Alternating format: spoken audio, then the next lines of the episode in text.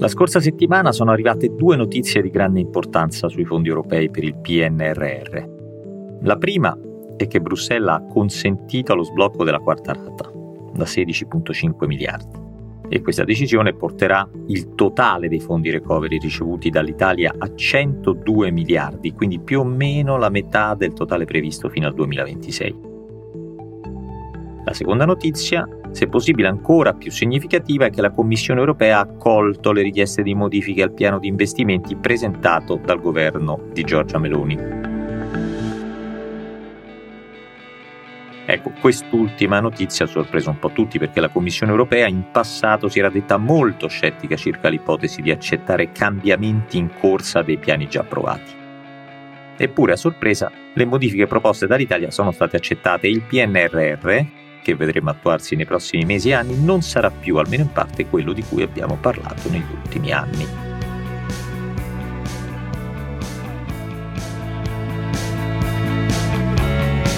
Sono Guido Brera e questo è Coffee News, un podcast di Cora Media promosso da Allianz.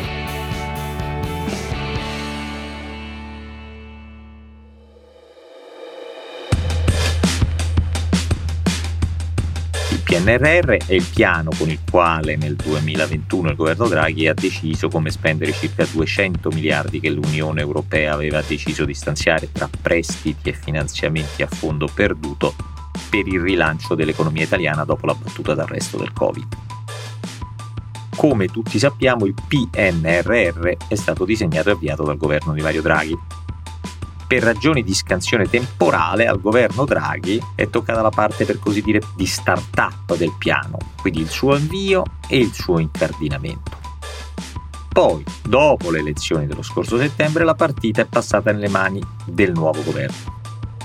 A Meloni è toccato completare quello che aveva avviato Draghi e in particolar modo l'avvio effettivo dei progetti. Non solo.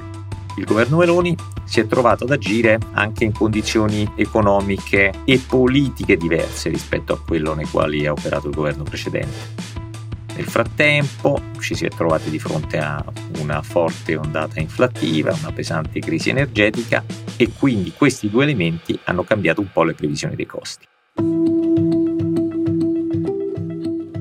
Questo ha fatto sì che tra la fine del 2022 e l'inizio del 2023 il PNRR sia andato incontro a dei ritardi, a degli intoppi e quindi a dei problemi a volte anche piuttosto corposi e per questo, per la scarsa coerenza tra le previsioni di spesa e gli effettivi costi delle materie prime, il governo ha chiesto all'Unione Europea di poter rimettere mano ai piani di spesa e agli interventi previsti.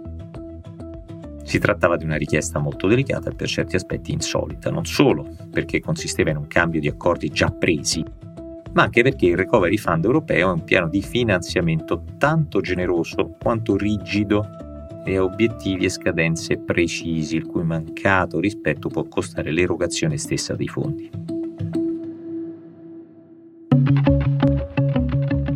Oggi sappiamo che la Commissione europea ha convenuto con il governo italiano che le condizioni nelle quali il PNRR si trova ad essere attuato sono molto diverse da quelle nelle quali è stato disegnato e per questo ha accolto le richieste di modifica presentate dal governo. Ma queste, benché accettate da Bruxelles, hanno suscitato alcune perplessità in Italia questo perché per far quadrare i conti, il governo ha fatto una specie di opera di tagli e cuci rispetto alla prima versione del PNRR.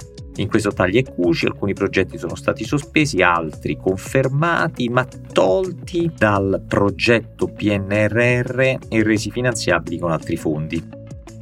Altri progetti poi sono semplicemente stati rinviati.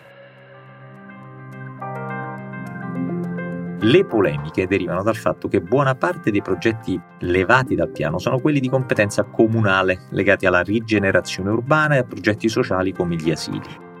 In tutto, ai progetti comunali sono stati sottratti 10 miliardi sui 13 previsti.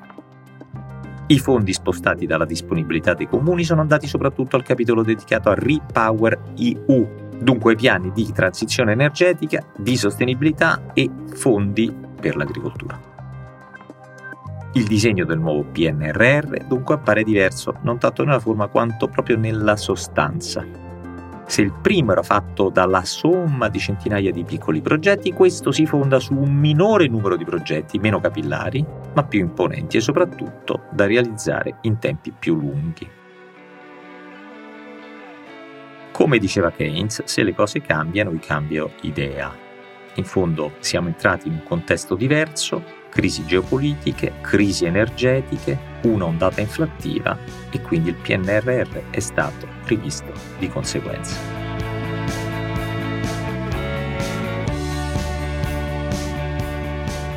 Coffee News è un podcast di Cora News prodotto da Cora Media e promosso da Allianz, condotto da Francesca Milano, Guido Brera, Mario Calabresi, Simone Pieranni e Lorenzo Pregliasco.